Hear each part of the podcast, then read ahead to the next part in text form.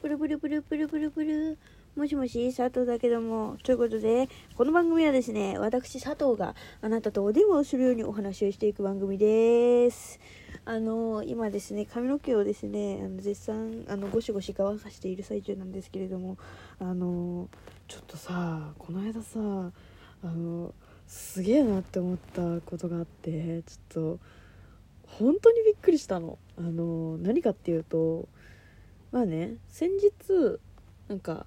先日っていうか今年の初めぐらいにまずね事の発端は事の発端発端事の発端っていう言い方はあまりいい言い方じゃないけどそういうことの発端って言い方しちゃうけどあのまあね事の発端はあの今年の初めに私あの一人旅をねしたんですよ。うんまあ、何の気なしに一人旅したんですけどその時にね電車に3時間ぐらい揺られながらまあ一人旅をしたんですよ。まあ、あの詳しくはね多分あの言ってるんで、まあ、その辺はねあの調べて聞いてくれればなと思うんですけどまあねそのね一人旅をしてた時にあの電車の中で、ね、たまたまウォークマン持っててでユーミンを聞いたの。でさそのユーミンがさもうめっちゃ良くて電車の中で聞くユーミン最高だよってその時も言ったんだけどその時からあのユーミンの昔の曲がすごくいいなって思ってたの。でそのユーミンの昔の曲ってその昔の曲ってかななんつうんだろうあの荒井由実っていうその独身時代にずっとねユーミンってあのその時からずっとこう作曲作詞作曲してシンガーソングライターとしてあのずっと活躍してたんだよ。で松任谷さんっていう人と結婚して松任谷由実だったんだけどあのそのね松任谷さんっていう人が音楽プロデューサーですかそういう人なんだけど作詞家なのかな？そうまあ、その人とねタッグ組んであのユーミンっていうね今のユーミンができてるわけなんだけどその荒井由実時代の曲が私すごい好きでそう。あのー、なんかねそうダウンタウンボーイっていう曲があるんだけどそのダウンタウンボーイがもうあの大好きになっちゃうぐらいだったの。本当に。なんかもう電車の中でずっと聴いてて「あなたは素敵なダウンタウンボーイ」っていうねなんか恋の片思い片思いっていうかなんかあの若い頃はこういうやつだったなお前はみたいなねそういうあの曲なんだけどそうその曲がすごい好きでで荒井由実時代のあのー、そのねダウンタウンボーイが果たして荒井由実時代だったのかはちょっと私もよく分かってないんだけどでも昔のユーミンが聴きたいと思ったの。そしたらこの間50周年記念ユーミン50周年記念つってあの ベストアルバムをですねなんと出していただきましてユーミンさんが。でですね3枚組3000円1枚1000円かよっていうねもっと出せよっていう もっと出せよっていうかもっとお金あのー、使わせても全然いいのに1枚1000円で3000円であのでっけえベストアルバム出せちゃうんだすげえって思ったんだけどまずその話は置いといてあのユーミンのそのベストアルバムですねもう思わず買ってしまったんですよ。であのや私はその荒井由実時代の曲が聴きたかった。プラスその荒井由実時代のその当時の歌声で聴きたかったの。で買った時にあれ？そういえば新しいアルバムだから歌い直してる可能性あるなと思ったんだけどあのねユーミンさんさすがです。あの当時のそのままの声質でねあの出していただけまして。はい。なんかねユーミンって今のユーミンもすっごいいいんだけどあの松任谷由実でその何人気になった「ルージュの伝言」とか「あの人のままに会うために」とかそれ違うか。あそうそういうのとかあのあいいのか「マイダーリン」だから。そうね。ルージュの伝言だよですよね。いやそうそうそう。それでねそのまあ、そういうその時代のユーミン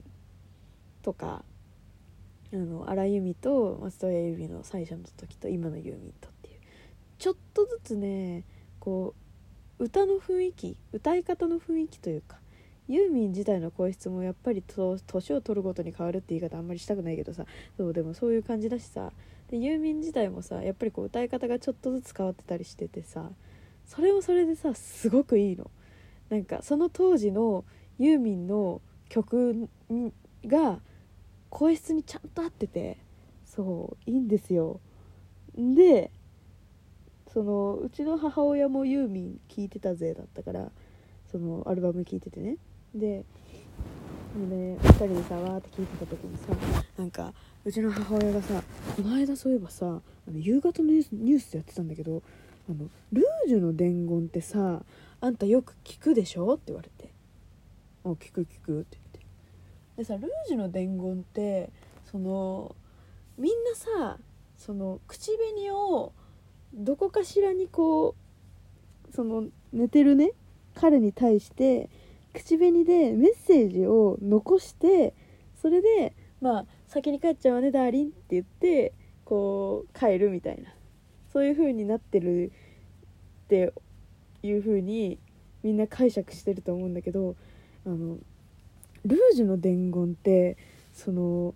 どこにもそのバスルームにルージュの伝言って言ってるだけであの口紅でなんか鏡とか壁にあのこう何て言うの書いたって全然書いてもいないのにもかかわらずあのみんながみんな口紅でどこかしらにメッセージを残したっていう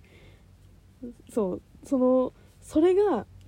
その歌詞にちゃんと出てないにもかかわらずみんながみんな同じ想像ができるっていうのがユーミンのすごいところですよねってこの間コメンテーターの人が言ってて確かになって思ったんだよね私って言われて。で確かに見たら本当に書いてないの。であのうちの母親はルージュの伝言バスルームにルージュの伝言のルージュの伝言っていうのはあのバスルームの鏡にこう口紅でなんかこうルージュの伝言っていうかねそう口紅でこう伝言を書いた言伝を書いたっていう風にうちの母親は思ってたんだけど、まあ、壁に書いてたっていう人もいるし私はなんなら口紅であの 紙に口紅でガーって書いてバスルームに置いたって思ってた。そう。でもみんな口紅で文字を書いたっていうのは間違ってないの。てかみんな共通認識なんだよね。それがさすごくない？でその歌詞カードも一緒にあのほら CD を買ったから歌詞カードも一緒に見たの。そしたら結構そういう曲多くて。なんかうちの母親はやっぱりそのでも本当にその時代に聴いてた人だから結構口ずさめたりとかするんだけど「ああこれあれでしょ彼氏に振られた曲でしょ」とかね。その内容もふわっと覚えてるわけ。でさ歌詞カード見てみると確かにそのなんかなんだったっけなちょっとあの今ね歌詞カードが手元にないからその話できないんだけどでもねなんかねそのやつもその恋人とか彼氏とかなんか別れたとかそういうのが一切書いてないのにああこの人はこの曲はあの彼氏に別れて今すごく辛いとか思い出してるとかっていうしかもその何年かしてなんか別れてから何年かした時の曲なんだなっていうのが一切書いてないのに歌詞カードに書いてないのにそれが分かるっていう。本当にすごい。びっくりしちゃった。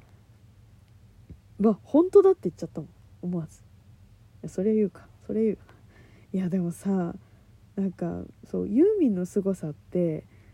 そこもあるよねっていうそう話をそううちの母親と盛り上がっちゃってね。いやでもさいやもう寒気したよね。もはや。てかもうさ何て言うんだろう。ユーミンが50周年さだからもう半世紀よ。半世紀活動できてるわけってなんかそういうとこにあるんじゃないかなと思ってそうなんかさやっぱり小説とかでもさこう主人公とかのさこう容姿がさ結構事細かに書いてあってもやっぱり一人一人が思う思い描く主人公の顔とかって結構違ったりすんだよね。でもその書いてなくても行動で示せるっていうのはいや行動って言って示せるっていうか何て言うんだろう。その雰囲気でこう伝えるっていうことができるのってやっぱり文才がないとできないよね。マジで。みんなの頭の中にだルージュの伝言もさみんなの頭の中にさその口紅でそのこうやってねこう壁に書くとかその伝言を残すっていうやつをそう思い浮かばせるっていうのがすごいよねだってさそのルージュっていうさ言葉ってさまあ確かにその口紅のイメージが強いけどでもその口紅で例えばだけどこのキスマークをうんってつけてそれをあのメモ用紙をこうやってあの書いて置いててもおかしくないわけじゃん。でもさみんなさ口紅をキュポって外してそれで「バイバイ」とか「またね」とかキュキュって書いてそれでカチャッとしまってその女の子だけ先に出てくみたいなそういうのがさ思い浮かぶわけじゃんすごくない？マジで本当にちょっとさなんかなんていうのあざとい女の子みたいなのがさすごい思い浮かぶじゃん。なんかねそうなのよ。でもさよくよく聞いてみるとさなんでこれを魔女宅の曲にしたっていうね。気になるよそれは。気になるんだけどね。でずっとちっちゃい頃から思ってた、うん、なんでこんなこうなんかなんつうのちょっと大人な感じの曲があの魔女宅の曲なんだろうなと思ったけど。まあでもそれはいいの合ってるから。いやだからねちょっとみんなユーミン聞く時は歌詞に注目してみてほしい。本当にすごいから。ということをねあのちょっと今回は伝えたかった。ということでね、また次回も聞いてくれると嬉しいわ。じゃあねバイバイ。